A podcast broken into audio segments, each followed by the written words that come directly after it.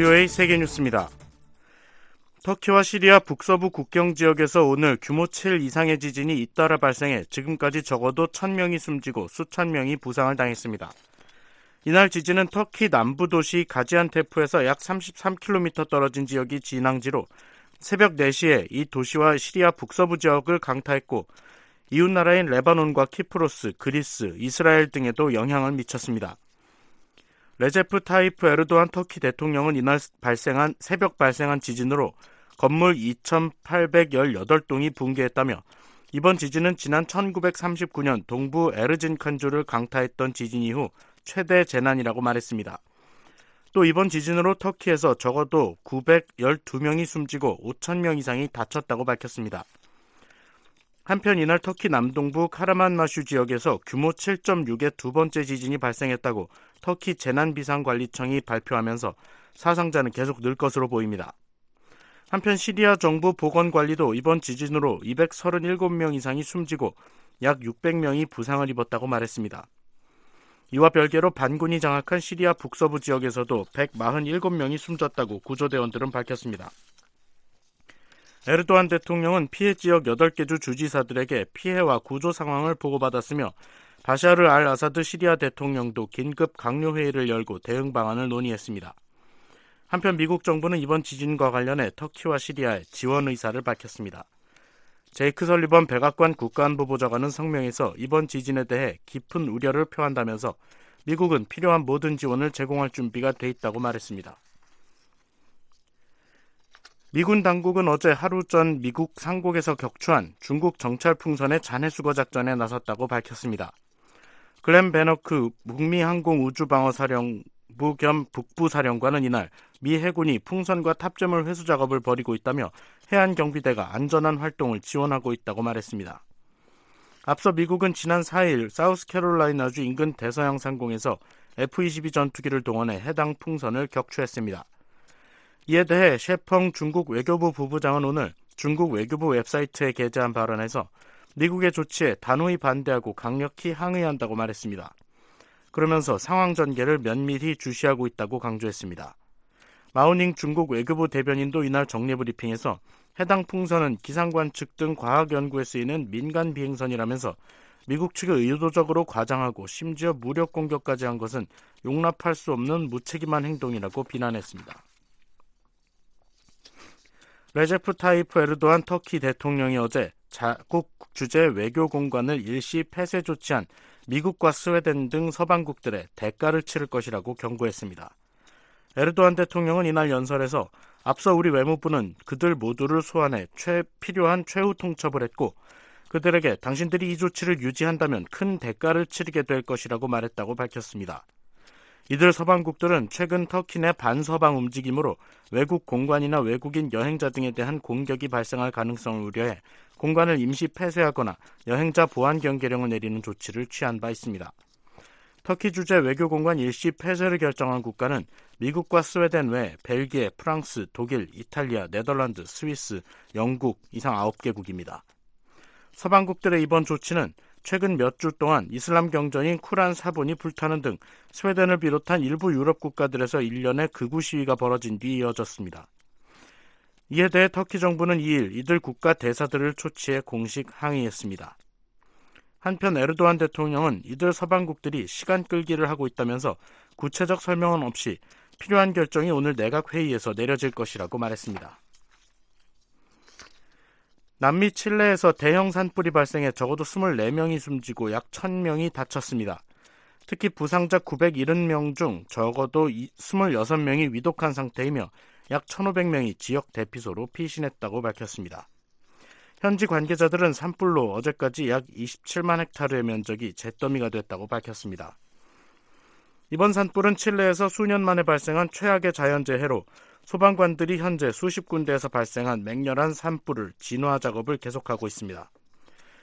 가브리엘 보리치 칠레 대통령은 구조 활동을 가속화하기 위해 산불이 발생한 비오비오, 누블, 아라우카니아 등지에 어제 비상사태를 선포했습니다. 대통령은 또 이날 아라우카니아의 퓨렌시를 방문해 정부는 진화를 위해 모든 재원을 투입할 것이라며 국민적 단결을 호소했습니다. VOA 세계뉴스 김시영입니다.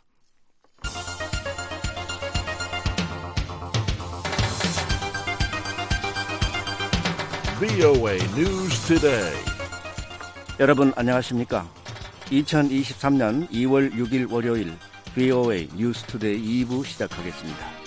진행의 노시창입니다. 이 시간에 보내드릴 주요 소식입니다. 워싱턴에서 열린 미한 외교장관 회담에서 토니 블링컨 미 국무장관은 미국은 모든 역량을 동원해 한국 방어에 전념하고 있다고 말했습니다. 미국과 중국의 정찰 풍선 문제로 대립 격화 가능성이 제기되고 있는 가운데 북한 문제에 두 나라의 협력 모색이 힘들어질 것으로 전문가들이 내다보고 있습니다. 미 국무부가 급속도로 향상되고 있는 북한의 핵과 미사일 능력이 중국에서 비롯됐다는 인식을 확인했습니다. 내일 북한 날씨 대체로 흐리고 함경남도 동해안에는 가끔 눈이 내리겠습니다. 최저 기온은 영하 19도에서 0도, 최고 영하 6도에서 9도입니다. 바다의 물결은 동해, 서해 앞바다 모두 0.5 내지 1m로 일겠습니다. 첫 소식입니다. 토니 블링컨 미 국무장관과 박진 한국 외교장관이 3일 워싱턴에서 만나 북핵 문제 등 양국 간 현안을 논의했습니다. 블링컨 장관은 모든 역량을 동원해 한국 방어에 전념하고 있다며 미국의 확장 억제에 대해 누구도 의심해선 안 된다고 강조했습니다.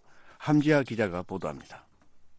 토니 블링컨 미 국무장관은 3일 미한 외교장관 회담 뒤 가진 공동 기자회견에서 한국과 일본에 대한 미국의 방위 공약을 재확인하면서 미한일 3국 공조의 중요성을 강조했습니다. Our commitment to the defense of the Republic of Korea as well as to Japan is ironclad. 블링컨 장관은 한국 내 자체 핵무장 여론이 높아지고 있는 상황에서 미국이 한국에 확신을 줄 수 있는 방안에 대한 질문에 한국은 물론 일본 방위에 대한 우리의 공약은 철통 같다면서 그런 점에서 우리의 억지력과 방어력을 향상시킬 미한일 3국 공조를 강화하는 데에도 전념하고 있다고 답했습니다.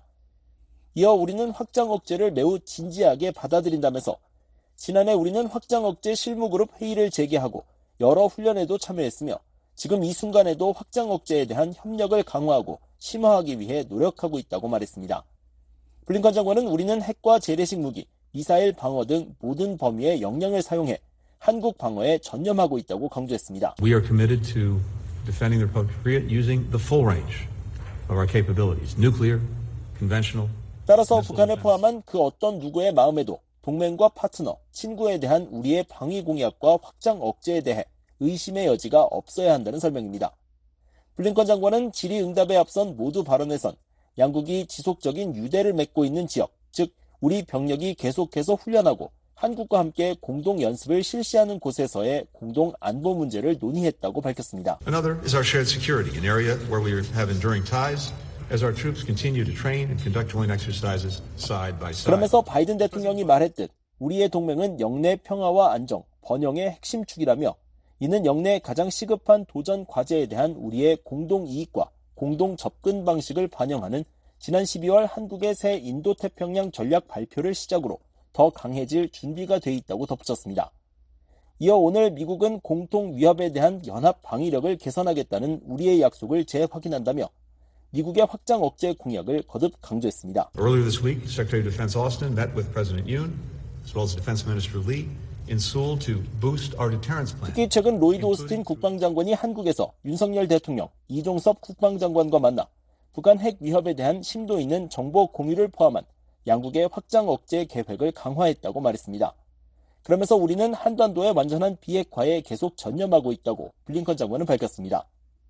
박진 한국 외교장관도 이날 회견에서 북한 비핵화 문제 등을 다뤘다고 설명했습니다. Secretary Blinken and I also reaffirmed our unwavering determination to denuclearize. 박 장관은 블링컨 장관과 나는 북한 비핵화에 대한 확고한 의지를 재확인했다며 이건 한반도의 항구적 평화 정착을 위한 공동 노력의 최전선이자 중심이라고 말했습니다.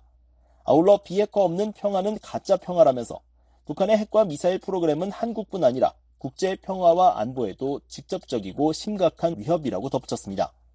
이어 핵과 미사일 프로그램은 세계 비확산 체제의 근간을 훼손한다면서 한국과 미국은 한반도의 진정한 평화를 위해 물샐 틈 없는 공조를 지속해 나갈 것이라고 강조했습니다. They undermine the very foundation of the global non-proliferation regime. The ROK and the US 그러면서 우리는 강력한 연합 방위 태세를 유지하면서 확장 억제력을 강화하는 데 전념하고 있다며 북한의 어떠한 도발도 단호하고 단합된 대응에 직면하게 될 것이라고 말했습니다. 박 장관은 북한의 사이버 활동에도 우려하면서 미한일 3국 차원의 압박을 강화하겠다는 뜻도 내비쳤습니다. Uh, it is more worrisome that Pyongyang uses such revenue to develop nuclear 박 장관은 북한이 사이버 활동을 통한 수익을 핵과 미사일 개발에 사용하는 건 더 우려되는 점이라면서 이런 점에서 북한의 불법적인 사이버 활동은 세계 경제와 산업뿐 아니라 국제 평화와 안보에도 심각한 위협이 된다고 지적했습니다. 이어 우리는 북한의 불법 수익 흐름을 끊기 위해 국제적 노력을 강화해야 한다면서 한국과 일본, 미국은 이 도전을 다루기 위해 협력해야 한다고 말했습니다. 아울러 그렇게 함으로써 우리는 북한이 대화에 복귀하는 것과 핵 개발을 포기하는 것 외에는 선택의 여지가 없게 만들 것이라고 강조했습니다. 한편 블링컨 장관은 이날 기자회견 모두 발언 중 박진 장관의 양해를 얻어 중국의 정보 수집용 풍선 문제를 언급했습니다. 특히 이번 사태를 계기로 예정된 중국 방문을 취소한다는 사실을 거듭 확인하면서 중국의 행동은 미국의 주권과 국제법에 대한 명백한 위반이라고 비판했습니다. 박진 장관은 이 사안과 관련한 기자의 질문에 중국 정부가 무슨 일이 있었는지에 대해 신속하고 매우 진실한 설명을 해야 한다고 생각한다며 그러나 미중 관계는 국제사회에 매우 중요한 만큼 어느 시점 블링컨 장관이 베이징을 방문해 중국과 소통하기를 바란다고 답했습니다. BOE 뉴스 함지합니다.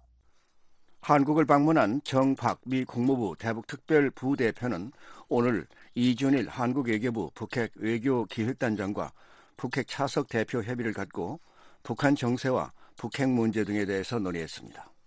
한국 외교부에 따르면 양측은 북한이 농업 문제를 협의하기 위한 노동당 중앙위원회 제8기 제7차 전원, 전원회의를 이달 하순 개최하기로 한 것과 오는 8일 건군제어를 앞둔 열병식 준비 동향 등 최근 북한 정세에 대해 평가를 공유했습니다.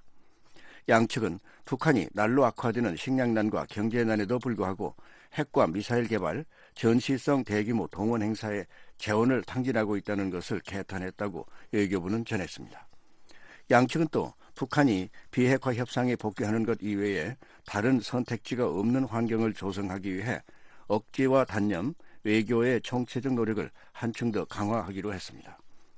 아울러 북한의 각종 도발 가능성에 대한 구체적인 대응 방안을 협의하고 도발에는 대가가 따른다는 것을 분명히 보여주기 위해 우방국 등 국제사회와도 계속 긴밀히 협력해 나가기로 했습니다.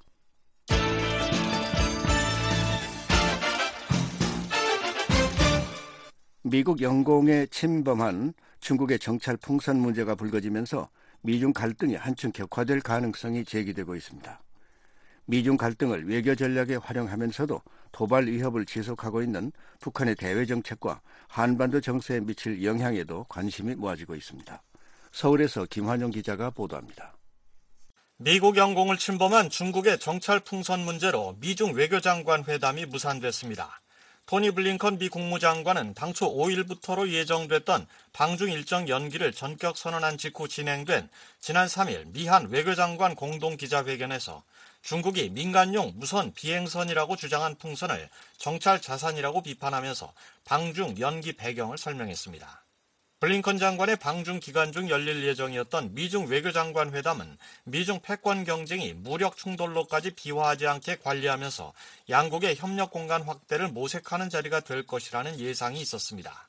이 때문에 이번 회담이 한반도 안정적 관리라는 공통의 이해관계 속에서 핵무력 증강과 함께 도발 위협을 강화하고 있는 북한의 대외 정책과 한반도 정세에도 긴장을 낮추는 방향으로 영향을 줄 가능성이 제기됐었습니다. 한국 정부 산하 국책 연구기관인 통일연구원의 북중 관계 전문가인 전병곤 선임 연구위원은 시진핑 국가주석 3연임 확정 이후 중국은 어려운 경제 상황을 벗어나기 위해 미국과의 협력 공간을 확대하려는 움직임을 보이고 있었던 시점에 정찰 풍선 문제가 터졌다고 말했습니다. 전 선임연구위원은 미중 간 대립을 신냉전 구도로 규정하면서 자신의 전략적 가치를 높여온 북한 입장에선 미중 외교장관 회담이 연기되고 정찰 풍선 문제가 미중 간 뜨거운 쟁점으로 부상하는 흐름을 활용하려 할 것으로 내다봤습니다. 북한 입장에서는 어떻든 간에 미중 간의 협력을 하고 특히 협력할 수 있는 사안이 북한 문제, 북한 핵 문제 이것으로 만약에 갈 경우에는 북한 입장은 굉장히 곤란한 그런 상황에 처할 수가 있습니다. 근데 그런 점에서 봤을 때 이번에 어떤 미중 장관 회담이 연기됐다는 점은 일단 한번 숨을 고를 수 있는 그런 여유를 찾았다고 볼 수 있겠고요. 박원곤 이화여대 북한학과 교수는 중국 정찰 자산의 미국 영공 침해는 지난해 말 북한 무인기 한국 영공 침범과 매우 유사하다며 미국 국민들의 중국에 대한 여론 악화를 감안할 때 미중 협력 모색은 당분간 어려울 것으로 전망했습니다. 박 교수는 북한 비핵화와 도발 억제를 위해 필요한 미중 협력의 기회도 일단 날아간 셈이라며 북한 입장에선 7차 핵실험을 포함해 추후 도발에 따른 부담이 줄어들 것이라고 말했습니다. 미중 간 대립이 타이완과 한반도 주변 등 지역에서의 무력 시위로 이어지면서 북한이 이런 국면을 도발 행위를 정당화하는 데 활용할 수 있다는 관측도 나옵니다. 조한범 통일연구원 선임연구위원은 미국이 B-1B 전략폭격기와 F-22, F-35B 등 스텔스 전투기를 동원해 이례적으로 중국이 민감해하는 한국 서해 상공에서 한국과 연합 공중훈련을 편 시점이 지난달 28일 미측이 중국 정찰 풍선을 처음 인지한 이후라면서 중국에 대한 경고성 조치였을 수 있다고 말했습니다. 조 박사는 상황이 미중 간 무력 시위로 이어질 경우 이달부터 시작되는 미한 대규모 연합훈련을 빌미로 도발을 위협하고 있는 북한이 중국 편을 드는 모양새로 상황에 편승할 수 있다고 예상했습니다. 이번 미중 대립 심화를 북한도 나름대로 자신들에게 유리한 국면으로 이끌어가는 흐름을 보일 거고 그렇게 보면 강력한 무력 시위를 통해서 중국의 심기를 대변할 가능성도 있어요. 하지만 극심한 식량난을 겪고 있는 북한의 미중 갈등 격화가 외교적 선택의 폭을 줄일 수 있다는 점에서 긍정적이기만 한 게 아니라는 견해도 나옵니다. 북한이 미국과의 대결 국면을 장기화할 수 있을 만큼 내구력을 갖고 있지 않다면 자칫 미중 대립 구도에 갇히는 상황이 될 수도 있다는 겁니다. 한국 외교부 산하 국립외교원 김현욱 교수입니다. 이번에 정찰 풍선으로 인해서 미중 외교장관이 무산이 되고 그것은 협력의 어젠다를 넓혀가고자 했던 양국의 정책이 한동안은 실현되기 힘든 상황을 맞이했다. 거기에는 북한이나 한반도 문제도 포함되어 있을 것이기 때문에 아마도 김정은은 지금까지 해왔던 정책을 계속해서 할 수밖에 없는 그런 일종의 딜레마에 빠지는 거 아니냐 이런 생각을 합니다. 한편 한국 정부는 미중 간 갈등 뇌관으로 떠오른 중국 정찰 풍선 문제와 관련해 미국의 우려를 이해하며 미국은 국제법에 따라 자국 안보를 위해 필요한 조치를 취할 권리가 있다는 입장을 밝혔습니다. 외교부 당국자는 6일 타국의 영토 주권 침해는 국제법상 절대 용납될 수 없다는 것이 한국 정부의 기본 입장이라며 이같이 말했습니다. 이 당국자는 또 중국이 이번 사태와 관련해 국제사회에 투명한 방식으로 충분히 설명하는 것이 중요하다고 본다고 밝혔습니다. 중국의 정찰 풍선이 국제법과 주권 침해라는 미국 입장에 힘을 실은 것으로 풀이됩니다. 북한은 별다른 반응을 보이지 않고 있지만 민간 장비가 우발적으로 미 영공에 진입했다며 미국의 격추에 항의하고 있는 중국의 입장을 두둔하는 태도를 보일 가능성이 크다는 관측이 나옵니다. 서울에서 VOA 뉴스 김환용입니다. 미국 정부가 북한에 핵무기와 미사일 기술 등을 넘겨준 주범으로 중국 내 세력을 지목했습니다. 이들의 확산 위험을 차단하기 위해 제재 수단 등을 동원할 것이라며 중국 정부도 북한의 제재 회피에 맞서 싸우라고 촉구했습니다. 백성원 기자가 보도합니다. 국무부가 급속도로 향상되고 있는 북한의 핵과 미사일 능력이 중국에서 비롯됐다는 인식을 확인했습니다. 국무부 대변실 관계자는 4일 BOA에 미국은 중국에 기반을 둔 기관들이 북한 등의 핵과 미사일 그리고 다른 무기 관련 기술의 주요 원천이라는 점을 오랫동안 우려해왔다고 밝혔습니다. 이 같은 입장은 중국 기업들이 중국 정부의 방조 아래 북한의 대량 살상 무기 개발 관련 물품을 수출하고 불법 돈 세탁에도 관여하고 있다는 미국 의회 조사국의 지적을 미국 정부의 공식 입장으로 이해해도 되느냐는 질의에 답하면서 나왔습니다. 국무부 대변실 관계자는 통제 대상 무기와 기술을 북한에 제공하는 중국 기업이나 개인에 대한 추가 제재 여부를 묻자 우리는 확산 위험을 제기하는 중국 기관의 활동 문제를 다루기 위해 외교적 관여와 우리의 제재 당국을 포함한 다양한 수단을 지속적으로 사용하고 있다고 답했습니다. 그러면서 우리는 중국 정부가 중국 연해에서 북한의 제재 회피 노력에 맞서 싸우고 중국 내에서 돈을 버는 북한 노동자들을 송환하며 북한의 조달망을 폐쇄하는데 더 많은 일을 해줄 것을 공개적 비공개적으로 계속 촉구한다고 밝혔습니다. 앞서 의회 조사국은 지난 1일 발간한 중국의 핵미사일 확산 보고서에서 중국 정부는 핵과 미사일 관련 물품 수출에 직접적인 관여를 중단했지만 중국 기업과 중국 국적 개인들은 북한과 이란에 제품 수출을 이어가고 있다고 밝혔습니다. 또한 중국의 기업들이 불법 자금이나 돈 세탁 등 무기 확산을 지원하고 있다는 우려도 있다고 덧붙였습니다. BOA 뉴스 백서원입니다. 북한 외무성이 미 한연합 훈련을 비난하는 담화를 발표한 데 대해 미 국방부는 놀랄 만한 일은 아니라는 반응을 보였습니다. 국방부는 또 자유롭고 개방적인 인도 태평양 보장을 위해 한국과 협력할 것이라고 강조했습니다. 박동정 기자가 보도합니다. 미 국방부는 최근 미한 연합공중훈련이 끝난 뒤 나온 북한의 반발에 대해 놀랄 일은 아니라고 밝혔습니다.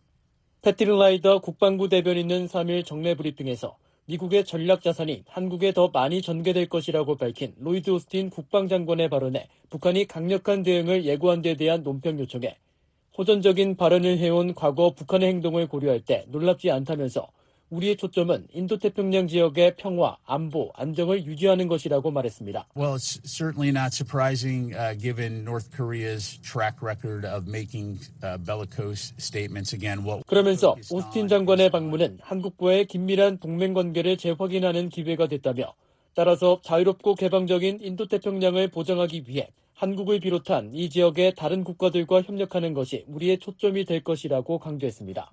And so Secretary Austin's visit was an opportunity to again reaffirm our strong and close alliance with the Republic of Korea. 이보다 앞서 라이더 대변인은 브리핑 전 모두 발언에서 오스틴 장관이 한국과 필리핀에서 매우 생산적인 일련의 회담을 마치고 돌아왔다며 오스틴 장관과 이정섭 한국 국방장관은 한반도에서 확장 억지를 강화하기 위한 조치들을 공동으로 재확인했다고 설명했습니다. In other news, Secretary Austin returned yesterday from a very productive series of meetings in the Republic of Korea and the Philippines. 아울러 두 장관은 앞으로 미국의 전략자산 전개에 대해 긴밀히 협력하고 연합훈련과 훈련의 수준과 규모를 더욱 확대하고 강화할 것을 약속했다고 말했습니다. 앞서 오스틴 장관은 지난달 31일 미한 국방장관 회담 뒤 공동 기자회견에서 미국의 확장 억제 공약은 확고하다면서 앞으로 F-22, F-35 등 5세대 전투기와 로널드 레이건 항모 전단을 더 많이 전개할 것이라고 밝혔습니다. 특히 미국의 한국에 대한 방위 공약은 그냥 슬로건이 아니고 견고하고 철통 같다고 강조했습니다. 북한은 2일 외무성 대변인 담화를 통해 최근 미한 국방장관 회담에서 오스틴 장관이 스텔스 기와 핵항공모함 등 전략 자산을 더 많이 전개하겠다고 밝힌 점을 거론하며 미국의 그 어떤 군사적 기도에도 핵에는 핵으로 정면 대결엔 정면 대결로라는 원칙에 따라 초강력 대응하겠다고 위협했습니다.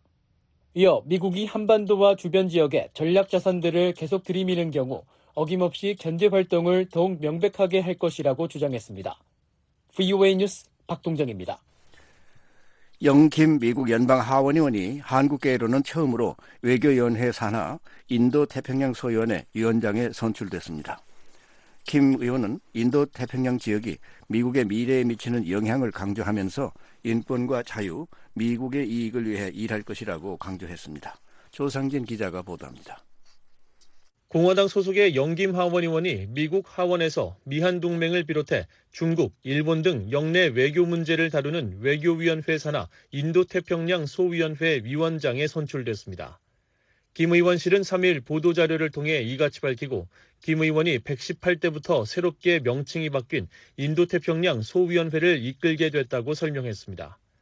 한반도 문제 등 아시아 태평양 지역의 외교 현안은 지난 117대 의회까지 아시아 태평양 중앙아시아 비확산 소위에서 다뤄졌지만 이번 118대 의회에서는 인도 태평양 소위로 명칭이 변경됐습니다. 김 의원은 선출 소감을 통해 미국의 국가 안보는 우리의 삶의 방식을 보장하고 미래 세대를 위한 아메리칸 드림을 보호한다며 이를 위해 미국은 동맹국들로부터 신뢰를 얻고 적에게는 두려움을 줘야 하고 우리 지도자들의 강력하고 단호한 행동이 뒤따라야 한다고 말했습니다. 이어 인도태평양 지역에서 미국의 외교정책 결정은 미국의 미래를 결정하고 세계 무대에 서는데 중추적인 역할을 할 것이라고 강조했습니다. 그러면서 전 세계 인권을 증진하고 자유를 사랑하는 국가들을 지원하며 동맹국들과의 자유무역을 강화하고 적들에게 책임을 물을 것이라면서 중요한 소위원회 위원장직을 맡게 된 것을 영광으로 생각한다고 밝혔습니다. 영김 의원은 앞서 지난달 BOA와 가진 신년 인터뷰에서도 외교위원회에서 더 큰 역할을 맡게 된다면 인도태평양과 관련된 우선순위에 중점을 둘 것이라면서 인권과 자유, 자유무역 강화와 함께 적국에 책임을 묻는 역할에 앞장설 뜻을 밝힌 바 있습니다. 한편 마이클 맥카울 하원 외교위원장도 보도자료에서 영김 의원의 위원장 선출을 축하하고 영김 위원장과 함께 영내에서 중국 공산당의 강압과 공격적인 행동에 대한 책임을 묻게 될 것을 기대한다면서 인도태평양 영내 외교 인력과 미군 지원, 타이완과의 관계 강화 등을 미국 정부에 촉구할 것이라고 강조했습니다. 1962년 한국 인천에서 태어난 영김 의원은 1975년 가족들과 함께 미국령 괌으로 이주했습니다. 이후 서던 캘리포니아 대학교에서 경영학을 전공했으며 에드로이스 전 하원 외교위원장의 아시아 정책 보좌관으로 20여 년간 활동했습니다. 지난 117대에서 연방의회에 입성한 이후 하원 외교위에서 활동하면서 미한 의원연맹 부활에 주도적인 역할을 했으며 한국계 미국인 이산가족 상봉 문제와 북한 인권 문제 등 한반도 현안 해결에도 많은 관심을 보였습니다. 또 타이완과 한국, 일본 및 기타 인도태평양 지역 동맹국에 대한 미국의 무기 인도를 촉진하는 법안과 중국 내 신장 위구르 지역의 인권 지원을 위한 초당적인 위구르 정책법을 주도하는 등 영내 현안 해결에도 주도적인 역할을 해왔습니다. BOA 뉴스 조상진입니다. 북한의 식량 사정이 위기 수준일 가능성이 높다고 앤드루 나치오스 전 미국 국제개발처장이 말했습니다. 나치오스 전 처장은 BOA와의 인터뷰에서 북한은 코로나 대유행 가운데서도 무기와 미사일을 개발하고 있다며 이같이 말했습니다. 부시 행정부 시절 대북 식량 지원에 직접 관여했던 나치오스 전 처장은 대북, 정, 지, 대북 지원에는 분배 감시 등이 필수라며 현재 북한에 국제 직원들이 없는 만큼 원조를 제공하기 어렵다고 말했습니다. 나치오스 전 처장은 북한 정권이 무기 개발보다 식량 생산에 투자해야 한다는 점도 강조했습니다. 미국 텍사스 A&M 대학교 부시 스쿨 교수로 있는 나치오스 전 처장을 안소영 기자가 전화로 인터뷰했습니다. 미국 정부의 대외 원조를 총괄하는 USAID에서 대북 식량 지원 사업을 직접 이끄셨습니다. 앞선 1990년대 중반에는 북한 식량난을 파악하기 위해 방북도 하셨는데 북한의 기아 문제를 오랫동안 연구해 오신 전문가로서 북한의 국경 봉쇄 조치에 따른 현재 내부 상황을 어떻게 관측하십니까? I think that it's very likely that the food situation is at crisis levels. In fact, the North Koreans 북한의 식량 사정은 위기 수준일 가능성이 매우 높습니다. 북한 관영통신도 식량위기라는 표현을 사용했습니다. 김정은 자신도 1년 전 식량 안보가 다음의 주요 목표 중 하나라고 말했습니다. 식량 위기에 처했다는 것을 인정한 셈이죠. 그리고 북한은 해마다 외부 식량 지원을 받지 않고서는 부족분을 채우지 못하는 상황입니다. 신종 코로나 방역 조치라면서 북한은 자체 고립을 택했고 일부 반입되는 물자에 대해선 오랜 기간의 소독과 방역 작업을 진행합니다. 코로나는 음식을 통하거나 물건과의 접촉을 통해서는 감염되지 않습니다. 북한이 시행하고 있는 조치는 터무니없는 조치입니다. 북한이 1990년 대기근 수준의 식량난을 겪고 있을 것이라는 관측도 나오는데 여기에는 어떤 생각이신가요? We don't know for several reasons. Because in the 1990s, when I, I went to the North Korean border with China, 정확히 알기 어려운 몇 가지 이유가 있습니다.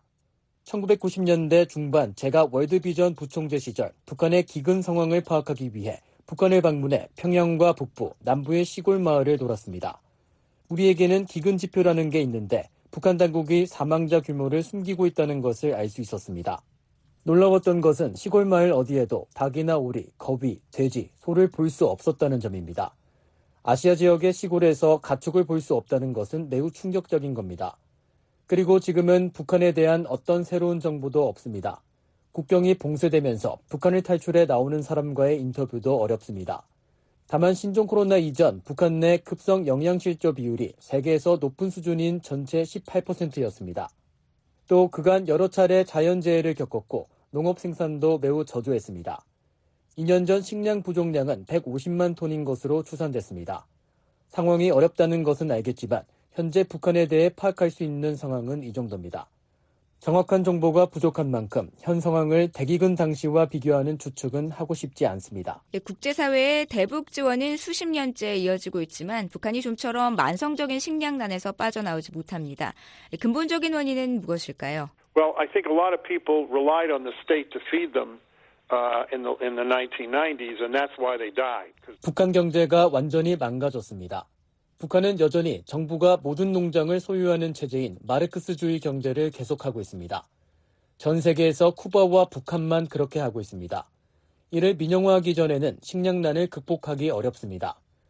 중국이 시장 기반 경제로 변화한 것처럼 북한도 그래야 합니다. 또 지적하고 싶은 점은 기근은 일반적으로 전염병과 매우 밀접하다는 점입니다. 사실 아사자의 90%는 배고픔 때문이 아니라 전염병에 감염돼 죽습니다. 잘 먹은 사람은 회복하기 쉽고 면역력이 좋으니까요. 그래서 지금 북한 상황이 우려됩니다. 만약 영양실조를 겪고 있는 북한 주민이 신종 코로나에 감염되면 생존율은 높지 않습니다. 대북 지원에 대한 새로운 접근법을 찾아봐야 할 때인 것 같은데 어떤 생각이십니까? Well, I, I've been advocating a uh, policy that I implemented when I was the administrator of the U.S. Agency for International Development. 저는 제가 USAID 처장을 할 때 시행한 정책을 계속해 옹호해 왔습니다. 우리는 당시 북한 당국에 미국의 식량 지원을 원한다면 10가지 요구사항을 충족시켜야 한다고 말했습니다. 북한은 마지못해 관련 조건에 동의했고 우리는 매달 북한의 식량을 지원했는데 두 번 중단해야 했습니다. 북한이 규칙을 위반했기 때문입니다. 당시 우리 요구 사항에는 독립적인 평가와 외부 통역사 수용 등이 포함되어 있었는데 북한이 모두 따르지 않은 겁니다. 지원이 이루어지려면 우리의 조건이 충족돼야 한다는 점을 북한에 반드시 인지시켜야 합니다. 그 전에는 대북 원조가 불가능하다는 분명한 입장을 견지해야 합니다. 미국은 전 세계에서 북한의 식량을 가장 많이 지원한 국가이지 않았나요? In the, in the Great Famine, um, we started uh, food uh, distribu- dist- uh, distribu- distributions in the early 90s, early tw- uh, 2000s. If they complied with these rules, but then they wouldn't, and they stopped. And we also 맞습니다. 그랬습니다. 우리는 1990년대 북한에 처음 식량 지원을 시작했습니다. 만약 그들이 규칙을 준수했다면 미국의 대북 지원은 계속 유지됐을 겁니다. 2003년 저는 인도주의 연구원들을 북중 국경에 6개월간 배치해 대북 지원 상황을 파악하도록 했습니다. 이후 그들에게 제가 받은 보고 중에는 북한에 지원된 식량 60%에서 70%가 군량미로 전용된다는 것도 있었습니다. 북한 정부를 믿을 수 없었습니다. 지금도 북한은 팬데믹 시기의 한가운데서 무기와 미사일을 개발하고 있습니다. 북한 정권이 주민들을 전혀 신경 쓰지 않는다는 것을 보여주는 겁니다. 북한이 지난해 쏘아 올린 63차례의 미사일 비용이 석 달치 북한 주민의 식량값과 맞먹는다는 통계로 대북 지원에 대한 회의적인 시각이 많습니다. 올바른 방법으로 지원을 한다면 북한 정권을 지원하는 게 아니라 북한 주민을 돕게 됩니다. 그렇게 하려면 식량과 지원 물자들이 취약계층, 특히 어린이들에게 전달되는지를 명확히 확인해야 합니다. 이를 위해서는 국제 직원들이 현장에서 제약 없이 이동할 수 있어야 하고 그들의 활동이 막혀서도 안 됩니다. 현재 외국인 직원이 북한에 없는 만큼 원조를 제공할 수 있는 여건이 안 된다고 봅니다. 이 미북, 남북 모두 북한과의 대화가 장기 교착된 상황입니다. 인도적 지원 등이 물꼬를 트는 유화책이 될 수 있다고 보시나요? I do not support the, the connecting the nuclear talks with food assistance or humanitarian assistance. They're separate issues. We should not connect one with the other. Because uh, we know that North 저는 식량 지원이나 인도적 지원을 핵 협상과 연계시키는 것을 지지하지 않습니다. 두 사안은 별개라고 봅니다. 왜냐하면 우리는 북한 정부의 우선순위가 주민의 안녕이 아니라는 것을 알고 있기 때문입니다. 그랬다면 북한은 핵과 무기를 개발하지 않았을 겁니다. 미국과 한국은 북한을 공격하고 싶어 하지 않는데 왜 북한은 무기를 만들까요? 저는 주민을 상대로 한 독재 정권의 불안감에서 온 것이라고 믿습니다. 인도적 지원이 시급해 보이는 북한과 또 바이든 행정부에는 어떤 제안을 하고 싶으신가요? I would let USAID make an offer and go through the World Food Program or through major NGOs and say, here, USAID가 북한의 인도적 지원에 따른 조건들을 제시하기 바랍니다. 식량 원조가 영양 실조율을 얼마나 낮추는지 파악하기 위한 정기적인 영양 조사를 허용하고 식량이 군이나 비밀 경찰이 아닌 어린이를 중심으로 한 취약계층에 전달되는 것을 확인시켜 줄 것 등을 말이죠. 그러니까 북한이 정치적 기반이 아닌 과학적 기반의 원조 프로그램 시스템을 따르도록 해야 합니다. 하지만 지난 3년간 국제 직원과 구호 요원들의 입국을 허용하지 않은 북한이 이런 제안을 수용할 가능성은 매우 낮아 보입니다. 북한 김정은에게는 막대한 규모의 군사 예산을 삭감하고 대신 식량 생산에 투자해야 한다고 말하고 싶습니다. 농업 시스템을 변화시키고 군사 개발이 아닌 북한 주민을 먼저 생각하는 지도자가 되라고 전하고 싶습니다. 지금까지 텍사스 A&M 대학교 부시 스쿨 교수로 있는 앤드루 나치오스 전 USAID 처장으로부터 북한의 식량난과 대북 인도 지원과 관련한 견해를 들어봤습니다. 인터뷰에 안소영 기자였습니다. 평양 김일성 광장에 열병식 준비를 위해 동원된 것으로 보이는 대규모 인파가 또다시 등장했습니다. 본격적인 예행 연습 때 연출되는 붉은 빛이 어김없이 나타나고 광장 중심부에 구조물이 설치됐습니다. 이달 8일 열병식 개최 가능성에 무게가 실립니다. 함지하 기자가 보도합니다. 평양 김일성 광장을 촬영한 위성 사진에 인파가 운집한 것으로 추정되는 장면이 포착됐습니다. 플래닛랩스가 4일 2일 때를 촬영한 위성 사진에 잡힌 인파는 김일성 광장 연단, 그 중에서도 관중 좌석 부분에 몰려 있습니다. 인파는 분홍빛의 대형 점으로 표시됐는데 빨간색 수술과 꽃 등을 손에 쥐면서 나타난 현상으로 추정됩니다. 이 분홍빛을 포착한 위성사진의 촬영 시점은 오전 11시 3분입니다. 이보다 약 30분 전인 오전 10시 24분 촬영된 위성사진에는 이런 장면이 나타나지 않습니다. 군중 집결 시간이 오전 10시 24분에서 오전 11시 3분 사이라는 사실을 보여줍니다. 위성사진의 화질이 낮아 정확한 상황 파악은 어렵지만 김일성 광장의 서쪽 부분에서도 인파 운집 장면이 포착됐습니다. 비록 김일성 광장을 가득 채울 만큼의 규모는 아니지만 연단 주변과 광장 중심부에 군중이 모인 것은 이곳에서 열병식과 관련된 연습이 한창이라는 의미로 해석됩니다. 뷰이는 플래닛랩스의 지난달 21일자 위성사진을 분석해 김일성 광장 서쪽 지대의 인파가 정확한 형태를 알아볼 수 없는 대형 글자를 조합하고 있다고 보도한 바 있습니다. 이후 이곳에선 지난달 28일과 이달 1일 등 몇 차례에 걸쳐 인파가 운집한 것으로 나타났습니다. 북한은 과거 열병식을 앞둔 시점 늘 주민들을 동원해 김일성 광장에서 훈련을 진행해 왔습니다. 특히 토요일과 일요일이면 빨간색 수술과 꽃 등으로 붉은 물결을 연출하는 주민들의 모습이 위성사진에 집중적으로 나타나곤 했습니다. 김일성 광장 연단 바로 앞에는 하얀색으로 된 대형 구조물이 설치됐습니다. 또 광장 입구격인 도로 쪽에는 이보다 작은 구조물 총 4개가 들어섰습니다. 이런 시설을 설치하는 양상도 과거 열병식 직전 모습과 동일합니다. 앞서 북한 전문 매체 NK뉴스와 38로스는 평양 미림 비행장 인근 열병식 훈련장과 김일성 광장 일대에서 군중이 2와 8 혹은 75군이라는 대형 글자를 만들어낸 점을 근거로 북한이 2월 8일 건군절 75주년을 기념하는 열병식을 준비하는 것으로 분석했습니다. 이들 매체의 분석에 더해 김일성 광장에서 주목할 만한 추가 움직임이 포착되면서 북한의 오는 8일 열병식 개최 가능성에 더욱 무게가 실립니다. 북한의 열병식 개최 여부를 가늠해 볼 수 있는 열병식 훈련장에서도 움직임은 계속되고 있습니다. 4일 촬영된 플래닛랩스의 위성사진엔 병력 대열 약 30개가 포착됐습니다. 일부 대열은 행진 연습을 하는 듯 일정한 간격으로 김일성 연단 쪽 방향으로 이동하고 있고 나머지 대열은 연단 앞 광장에 줄을 맞춰 도열해 있습니다. 이와는 별도로 평양 순안공항의 활주로 연결 도로에선 4일 전투기 혹은 차량으로 보이는 물체 30개가 계속해서 같은 자리를 지키는 것으로 나타났습니다. 앞서 비오이는 지난 1일 평양 순안공항의 남쪽 활주로와 북쪽 활주로를 연결하는 도로를 따라 물체가 도열해 있다고 보도한 바 있습니다. 이 물체의 도열 모습 역시 과거 열병식 직전 위성에 찍혔던 장면과 동일해 실제 열병식이 임박했다는 의미로 해석됐습니다. 북한의 열병식 개최 가능성이 커지면서 어떤 무기가 공개될지도 주목됩니다. 북한은 약 2만 명의 병력이 동원된 지난해 4월 열병식에서 신형 대륙간 탄도미사일 ICBM인 화성 17형을 비롯해 극초음속 미사일 화성 8형과 신형 전술 유도 무기 등을 대거 공개했습니다. 그보다 앞선 2021년 1월 노동당 제8차 당대회를 기념한 열병식에선 신형 잠수함 발사 탄도미사일 SLBM인 북극성 5형과 북한판 이스칸데르 개량형으로 불리는 KN-23을 선보인 바 있습니다. VOA 뉴스 함지하입니다. 미국 연방 하원에서 사회주의를 규탄하는 결의안이 채택됐습니다. 박동정 기자가 보도합니다. 미국 하원이 2일 사회주의 공포 규탄 결의안을 채택했습니다. 미 하원은 이날 열린 본회의에서 결의안을 찬성 328대 반대 86으로 통과시켰습니다.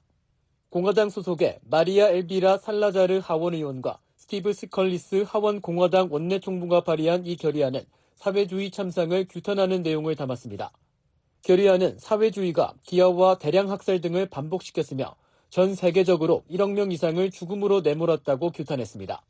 또한 수만 명이 사망한 볼셰비키 혁명, 천만 명 이상을 수용소로 보낸 소련, 테러 기근으로 수백만 명이 굶어 죽은 우크라이나, 대약진 운동으로 수천만 명이 야사한 중국 등을 거론했습니다.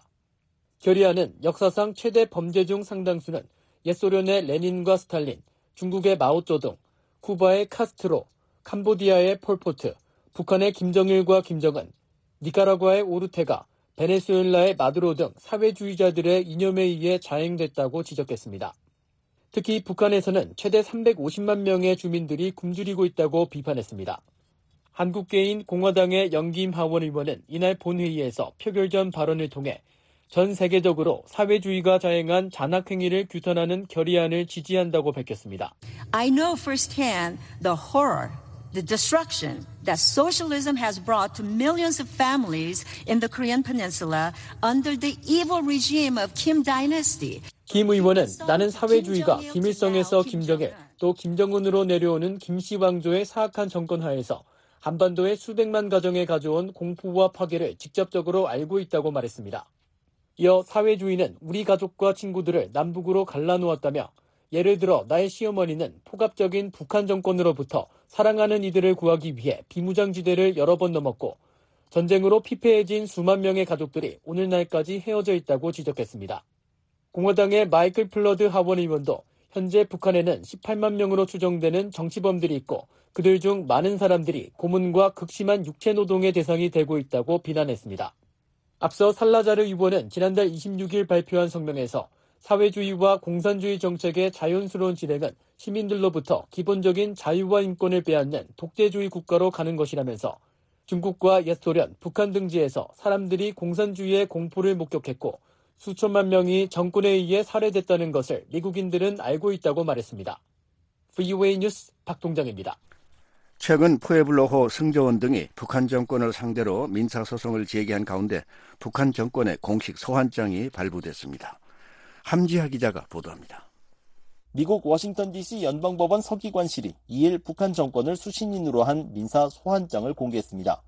미국 연방법원 전자기록 시스템에 이날 게시된 이 소환장에는 귀하를 상대로 소송이 제기됐다는 문구와 함께 이 소환장이 전달된 시점부터 60일 이내에 원고 측의 소장에 대해 답변을 하거나 연방 민사소송 규정에 의거한 절차를 밟아야 한다는 내용이 담겼습니다. 소환장의 수신인란에는 북한의 공식 명칭인 조선민주주의 인민공화국이 명시됐으며 평양 중성동 소재 북한 외무성이 송달 주소로 적혔습니다.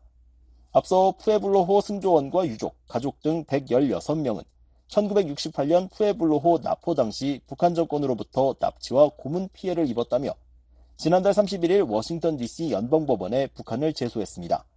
이들은 과거 북한을 상대로 소송을 제기해 승소 판결을 받은 기존 푸에블로호 원고와는 다른 소송인단으로 북한이 승조원과 가족, 상속인 등에게 각각 125만 달러에서 최대 1335만 달러를 배상해야 한다고 주장했습니다. 미국 연방법은 테러 지원국을 제외한 다른 나라 정부를 상대로 소송을 제기하지 못하도록 하고 있지만 외국 주권 면제법을 근거로 북한과 같은 테러 지원국은 예외로 하고 있습니다. 앞서 북한은 1988년 최초 테러 지원국으로 지정된 뒤 2008년 해제됐지만 2017년 11월 트럼프 행정부에 의해 다시 테러 지원국으로 지정돼 이 지위를 유지하고 있습니다. 현재로선 소환장 송달이 수월하게 이루어지긴 어려울 것으로 전망됩니다. 북한에 소환장을 보낼 수 있는 마땅한 방법이 없기 때문입니다. 과거 북한을 상대로 소송을 제기한 미국인 등은 소송 제기 후 국제 우편 서비스인 DHL을 통해 소환장과 소장, 한글 번역본 등을 북한 외무성으로 보냈었습니다. 하지만 DHL은 2020년부터 유엔 업무나 외교 목적이 아닌 우편물에 대해선 북한 송달 서비스를 중단했습니다. 이에 따라 최근 북한 정권을 상대로 소송을 제기한 일본 적군파 테러 피해자와 유족, 2012년 북한에 억류됐다 2년 만에 풀려난 케네스 베시, 그리고 북한에 납치돼 사망한 것으로 알려진 김동식 목사의 부인 등 유족들도 최대 2년 넘게 북한에 소장을 전달하지 못하고 있습니다. 이에 따라 이들은 북한과 외교 관계를 맺고 있는 국가 혹은 뉴욕 유엔 주재의 북한 대표부에 소장을 건네는 외교적 경로 방식을 통한 소장 전달을 국무부에 요청한 상태입니다. 하지만 국무부는 외교적 경로 가능 여부에 대해 아직까지 뚜렷한 답변을 하지 않은 것으로 전해졌습니다. 미 연방법원은 최초 소송 제기일 120일 이내 피고에게 소장을 전달하도록 하고 있으며 이를 지키지 못할 경우 소송을 처음부터 다시 시작해야 합니다. 하지만 과거 북한을 상대로 소송을 제기한 피해자 등은 북한에 우편물을 전달하지 못했고 국무부로부터 명확한 답변을 받지 못했다는 등의 이유를 들며 소장 전달 기한을 늘려오고 있습니다. 푸에블로호 소송인단도 동일한 절차를 밟아야 할 가능성이 크다는 의미입니다. 북한의 소환장이 송달된다고 해도 북한이 이번 소송에 공식 대응할 가능성은 적습니다. 앞서 북한은 납북 피해자 등의 소송에 대해 무응답으로 일관한 바 있습니다. 이에 따라 미 법원은 원고의 주장만을 바탕으로 한 궐석 판결을 통해 북한의 배상 책임을 명령했었습니다.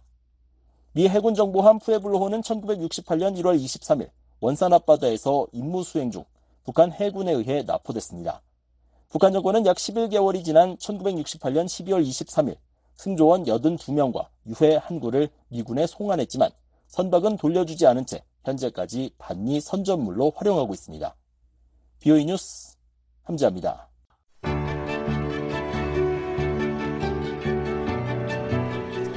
한반도 주요 뉴스의 배경과 의미를 살펴보는 쉬운 뉴스 흥미로운 소식 뉴스 동서 남북입니다. 지난 2022년은 북한 경제가 바닥을 친 한 해였습니다. 또 최악의 상황 속에서도 북중 화물 열차가 재개되고 신종 코로나 바이러스 사태도 그럭저럭 넘어갔습니다. 바닥을 친 북한 경제가 올해 되살아날지 아니면 또 다른 위기를 겪을지 최원기 기자가 전해드립니다. 북한 경제는 지난 2022년 위기와 함께 희망적 계기를 모두 겪었습니다. 위기는 북한 경제 생명줄인 북중 교육이 3년째 중단되면서 발생했습니다. 2020년 1월 중국의 코로나 사태가 발생하자 북한은 북중 국경을 봉쇄했습니다. 북중 국경이 차단되자 장마당이 큰 타격을 입었습니다. 그동안 중국산 원부재재와 생활필수품은 트럭에 실려 평안남도 평성과 한경북도 청진의 도매시장으로 운반된 뒤 북한 전역의 400여 개 종합시장과 장마당으로 팔려나갔습니다. 그런데 국경이 갑자기 차단돼 물품이 들어오지 않자 장마당이 중단된 겁니다. 장마당뿐만 아니라 공장과 기업소도 타격을 입었습니다. 중국에서 원부자재가 들어와야 공장을 돌릴 수 있는데 공급이 안 돼 공장을 돌릴 수가 없었던 겁니다. 엎친 데 덮친 격으로 5월에는 평양에서 신종 코로나 감염 사태가 발생했습니다. 7월 말에는 코로나 환자로 의심되는 발열 환자가 477만 명에 달했습니다. 코로나 사태는 북한 경제를 최악의 상황으로 몰아넣었습니다. 평양과 대도시 봉쇄 조치로 북한의 경제 활동이 석 달가량 중단되고 농촌 노력 동원도 안 된 데다 북중 거래도 중단됐습니다. 미국의 북한 경제 전문가인 윌리엄 브라운 메릴랜드 대 교수는 2021년에는 북한 무역이 거의 사라졌고 2022년에도 상당히 나빴기 때문에 마이너스 성장을 기록했을 것이라고 말했습니다. 2021 they traded almost nothing. 2022 the same until the end of the year.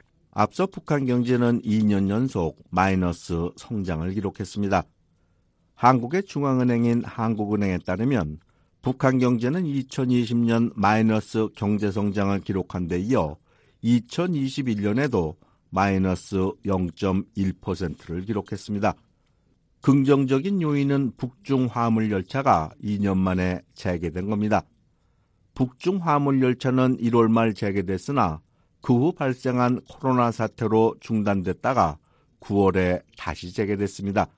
북중 화물 열차 재개로 꽉 막혔던 북중 교육에는 숨통이 튀었습니다. 중국 해관 총수에 따르면 지난해 북중 교육은 10억 2천만 달러로 전년도 같은 기간보다 233%나 증가했습니다. 북한의 수입은 8억 9천만 달러로 전년보다 244% 증가했으며 수출은 1억 3천만 달러로 131% 늘었습니다. 한국 정부 산하 국책 연구기관인 통일연구원 조원범 박사는 교역량이 이렇게 증가한 것은 북중 화물 열차가 재개된 결과라고 말했습니다. 작년 9월 이후 지속되고 있는 북중 어, 철도 교역 이게 이제 에, 그 북중 간 교역량 급증의 원인이 된다 볼 수, 이렇게 볼 수 있고요.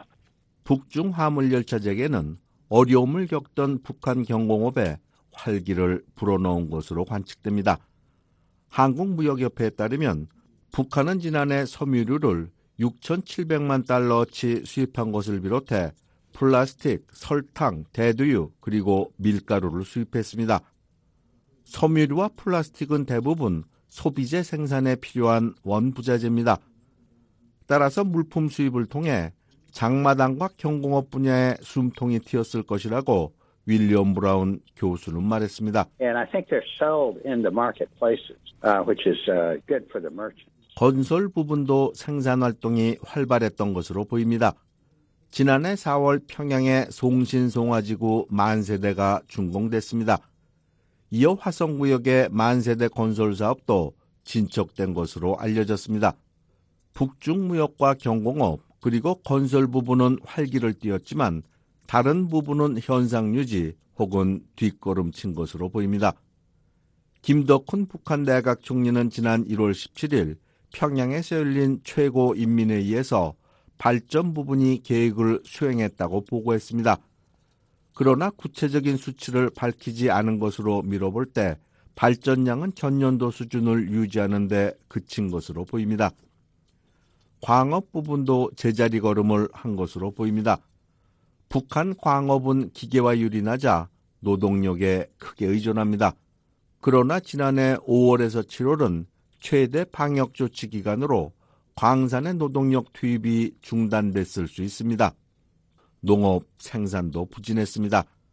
한국농촌진흥청은 북한의 지난해 곡물 생산량을 전년도보다 3.8% 감소한 451만 톤으로 추정했습니다. 북한 주민들이 한 해 먹고 살기 위해서는 550만 톤이 필요한데 100만 톤가량 부족한 겁니다. 북한 당국은 부족분을 채우기 위해 지난해 11월 중국으로부터 3만 톤가량의 쌀을 수입했습니다. 그러나 한국의 북한 농업 전문가인 권태진 동북아 연구원장은 그 정도 수입으로는 어림도 없다고 말합니다.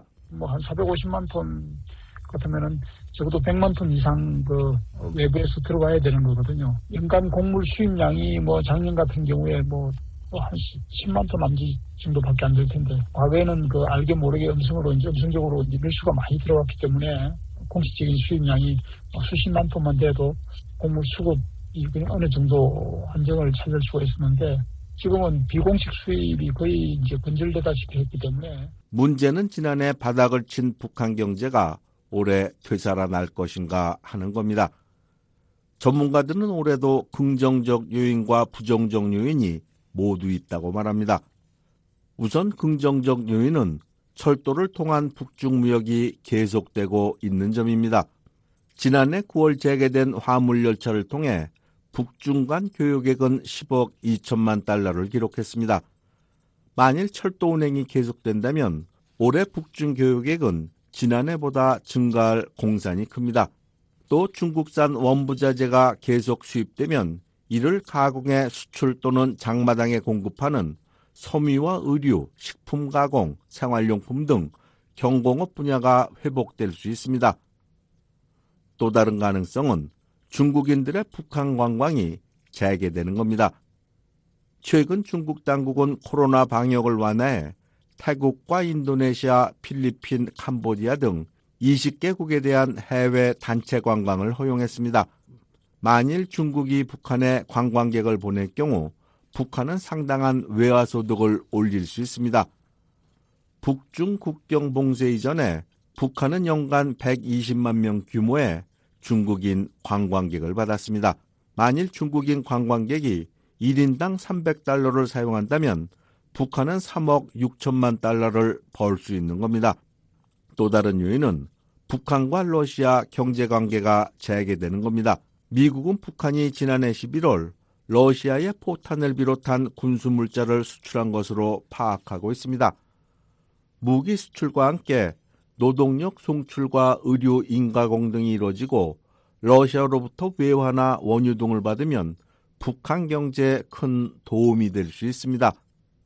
북한 경제의 불확실성도 여전합니다. 코로나 상황에 따라 북중 화물 열차 운행이 중단될 가능성이 여전히 있습니다. 특히 북한과 중국 모두 코로나 사태가 계속되는 상황에서는 경제 관계를 확대하지 않으려 할 공산이 큽니다. 이런 이유로 윌리엄 브라운 교수는 중국이 관광객을 올해가 아닌 내년쯤 보낼 것이라고 말했습니다. Maybe not this year because 또 다른 변수는 북한의 7차 핵실험과 미사일 도발로 한반도 긴장이 고조되는 경우입니다. 이 경우 북중 경제 관계는 중단 또는 지체될 것이고 북한 경제는 또다시 침체 늪에 빠질 것으로 보입니다. 올해 북한 경제는 여전히 기로에 서 있습니다. 북한 수뇌부가 도발을 자제하고 경제 회복에 나설지 아니면 핵과 미사일 도발로 경제를 더 큰 위기로 몰아넣을지 주목됩니다. VOA 뉴스 최원기입니다. 지금까지 VOA 뉴스 투데이 2부를 들으셨습니다. 잠시 후에는 역사 속 오늘 세계 뉴스에 이어 여기는 워싱턴입니다가 방송됩니다. 이 시간은 지구촌 오늘과 아메리카나우 그리고 주간 프로 헬로 서울이 방송됩니다. 여러분의 많은 애청 바랍니다.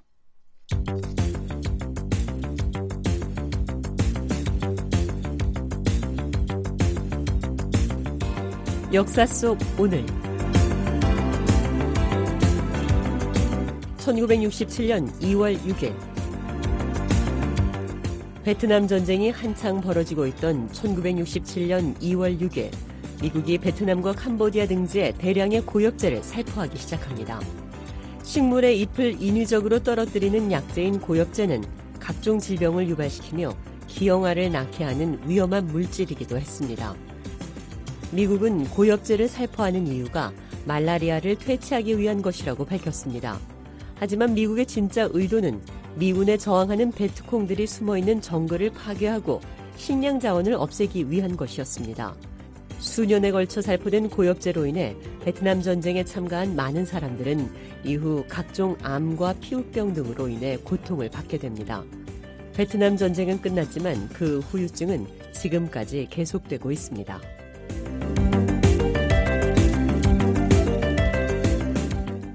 1998년 2월 6일 미국의 워싱턴 국제공항을 로날드 레이건 국제공항으로 개명한다는 법안이 공표됩니다. 로날드 레이건은 미국의 제40대 대통령으로 2월 6일은 레이건 전 대통령이 태어난 날이기도 합니다. 1980년 미국의 제40대 대통령에 당선된 로날드 레이건은 재임 8년 동안 미국에 침체됐던 경제를 회복시켰고 냉전 종식의 기틀을 마련하는 등 큰 성과를 거두었습니다. 무엇보다도 레이건 대통령은 베트남 전쟁의 패배와 경기 침체로 절망감에 빠져있던 미국 국민들에게 희망을 심어주었다는 점에서 20세기 후반 최고의 대통령으로 꼽히기도 합니다.